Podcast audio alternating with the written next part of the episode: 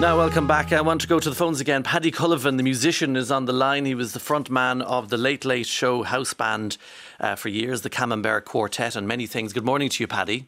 Morning, Oliver. You you worked with Sinead O'Connor many, many times, Paddy, uh, and she had great respect for, for her fellow musicians. She did. She loved the Camembert Quartet. She always asked for us when she was doing a, sh- you know, doing a, an appearance on TV. Uh, she got on great with me and Doc and Jim Sheridan, Ray McCann, Cormac Moore, Glenn, our Norwegian guitarist. She used to boss us around, uh, but she was brilliantly, if I can say, she was vulnerable at the same time as being Of course, assertive. She of course, yeah. she would turn around and say, you know, was that okay? And I go, you're a genius, Sinead. You're absolutely fine. Don't worry. Know, A world superstar, and that was one of the great appealing things about her was that she was so concerned with the minutiae of, of getting the music done. I and she was very passionate about her skill as her vocal. Remember, everybody has a kind of a unique voice today, or that's what they're looking for. When Sinead's voice came out in '87, no one had heard anything like this before. The closest I could think would be Kate Bush, you know, who'd just come up with you know, the whole um, running up that hill and all that stuff, and Hounds of Love. And and when her debut came out, it just blew everybody away. And I bizarrely met her. I was growing up on North Great George's Street, and I was attending Frank Merriman's bel canto classes across the road. She was getting bel canto operatic singing lessons at the same time. So was Christy Dignam. So all these mad people of 1980s Dublin were all getting their singing lessons in the one place with Frank Merriman. But that just showed how dedicated she was. She still wasn't. You know, she she still wanted to train herself and to, to train her art. She thought and she that still kind of needed ran all the way through her Yeah. career. She was fastidious musically, you know what I mean? And so whenever she'd appear with us, uh, she would have this amazing uh, dedication to getting it all done and getting it done right. So she wasn't someone who sauntered in with no rehearsal. She dedicated herself to rehearsals and all of that. Well, no, I mean you can't go into RTE without rehearsing something to death anyway. So uh, what would happen was we did a great show with her called For One Night Only, presented by the great Gay Byrne. Uh, it was a whole hour-long music show dedicated to her. I hope that RTE will re-show that because it was great. Yeah. And it was, I think it was 2014. We got to play things like The Wolf is Getting Married. Yes, gorgeous um, song. And other brilliant songs by her. And the funny thing about this was, you know, Sinead's original music, when Lion and the Cobra came out, uh, the songs were so incredible. Troy, Jerusalem, as well as Mandinka the hit. It's almost, you know, Nothing Compares to You is almost an aberration in her career. It's a cover version. It was a massive worldwide hit. But in fact, she was more like a Dublin indie singer. And, and would have continued and did continue in that vein and her own songs were incredible and we got to sing six of them with her and um, she was incredibly funny as well, Oliver. I have to say this. She Go was on. immensely funny. Um, we would be rehearsing.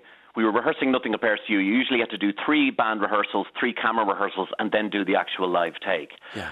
So she was being driven mad doing this and all of this. And of course, she was singing her heart out for every take. She'd start changing the lyrics, you know. So we'd be standing around. She'd change it to Nothing Compares to Pooh, and then improvise an entire lyric based on that for the entire song till we were all cracking up. Then the next take, we were going, okay, calm down, everybody. Let's do it right this time. And then she'd say, Nothing Compares to Two. So I'll leave it up to your imagination what she was singing about. but it was, it was just, she was a brilliant, funny, assertive, vulnerable person in every kind of way. And that unique voice, it, it was incredible. And that show, we kind of played with her over the years on the Late Late, Eight Good Reasons, another amazing song. Uh, but the one you were talking about, we were at the Lincoln premiere in 2013, Oh, where she just yeah. stood up and just jammed with the band, and it was incredible. And because she had a, a, a strained relationship with that song that made her famous, particularly outside of Ireland, Nothing Compares to You. And she hadn't sung it in, a- in a long time. This is 2013, uh, and you managed to coax her into singing it again. I think Krista Berg was there as well. Yes.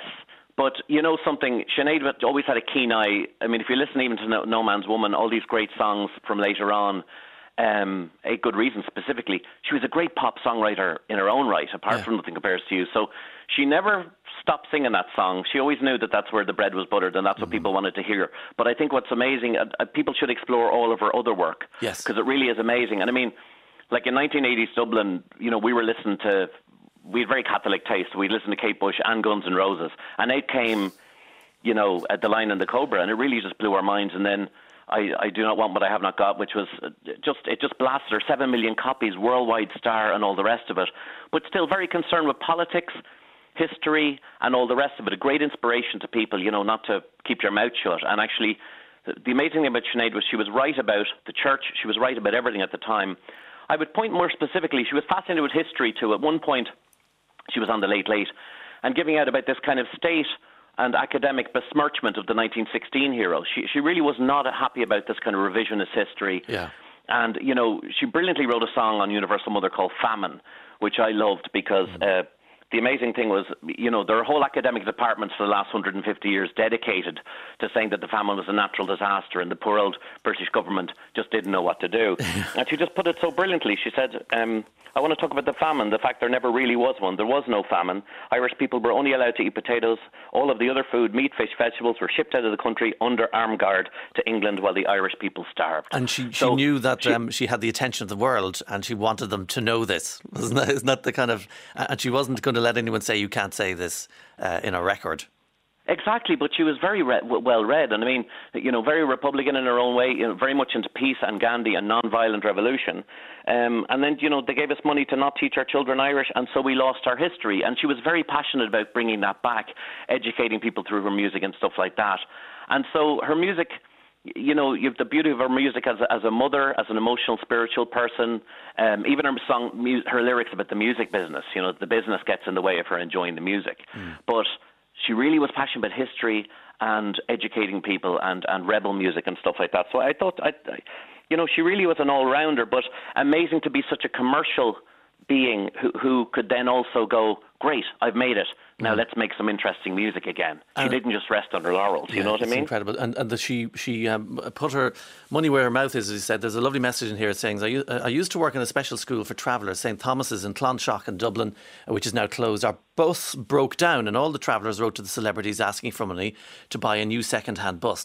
Sinead was the only one to reply. She sold a grand piano, and the money more than paid for the bus, and the leftover was used for trips. So respect and gratitude from Paul. And these are the quiet things that she was doing uh, while get, getting about her business, Paddy. And she was a huge star, but um, her quiet intellect and her passion was just there all the time. It was, and I was I, I find it interesting because she'd pop into the studio and we'd all greet each other like old friends, and then she'd want to know about like the water charges. She wanted to know about all that stuff. She was wow. not in an ivory tower at all. She was mm. someone who was very much involved in the day-to-day minutiae of what was going on in Ireland you know, um, I even got an email by mistake on her in February. She sent some detailed financial stuff to some guy called Paddy, and it came to me and I said, "I'm so sorry, Sinead. I think you've sent to the wrong person." And she she just said to me, "That's great. So you're still not an RTE." And um, she was very funny with that kind of turn of phrase. You know what I mean? And th- th- there was a great kind of cynicism to her, as well as a kind of a seriousness. Mm. But there was always a little twinkle in the eye and kind of a sarcasm going on. Yeah. But what but what she was you know, her interest in what was going on day to day was amazing. She was she was very much the Southside girl from Dublin who was just had accidentally had this massive number one hit and sold 10 million records, and then just got back to being an indie Dublin rock singer who was just could sing anything as well. I mean, I, I have to point out the covers album, which a lot of people blame for her career kind of dipping slightly because she didn't, you know, follow mm. up Nothing Compares to You with another big original album. She did, it, of course. Universal Mother was a masterpiece. Yeah, and she kept going, Paddy, because I actually want to play a track uh, of her later stuff. It was from her ninth album. You mentioned it there, The Wolf is Getting Married. And uh, she said she heard the, the phrase from a taxi driver. Uh, which is taken from a, an Arab expression for a break in the clouds. The wolf smiles as he's on his way to the wedding. Uh, it was released 10 years ago, 20, 2012, over 10 years ago, and it's the first single from her ninth album. The Wolf is getting married. Paddy, thanks a million. Thanks so much, Oliver. 51551, that's our text. And uh, here, let's let, let Sinead. The wolf is getting married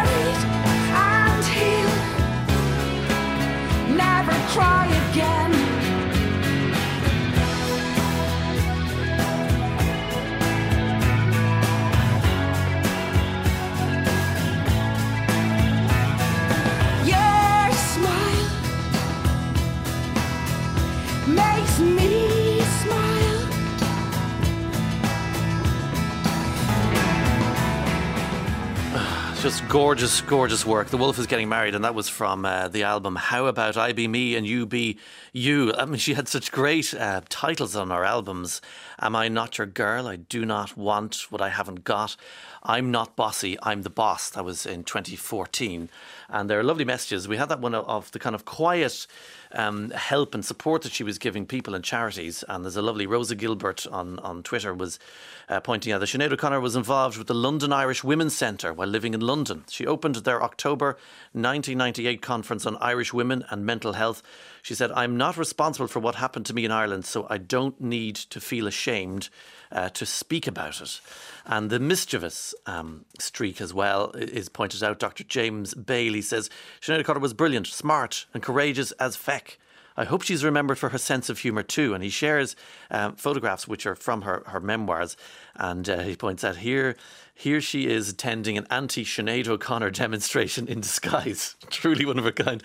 And you want to see these pictures because there was truly an anti Sinead O'Connor movement after uh, what she had done with the, the picture of the Pope and so on. And uh, so she thought for a bit of a lark that she, she'd put herself in disguise and attend a protest against herself, which I think really captures the, the sense of humour that she had. Uh, lots of messages coming through. 51551. Um, terrible, terrible, heartbreaking news of a true, iconic, strong woman in the late in the late night, the late Sinead O'Connor. I grew up listening to the powerful voice that echoed through my heart. Very, very sad. My condolences go out to her family and her home of Ireland. Nothing compares to you, Sinead. And that's from Rodney uh, from Tasmania in Australia. And uh, Sinead was Ireland's daughter. We loved her so, so much. Palpable grief here and beyond. I hope she knew how much she was loved, says Veronica. 51551, that's the text.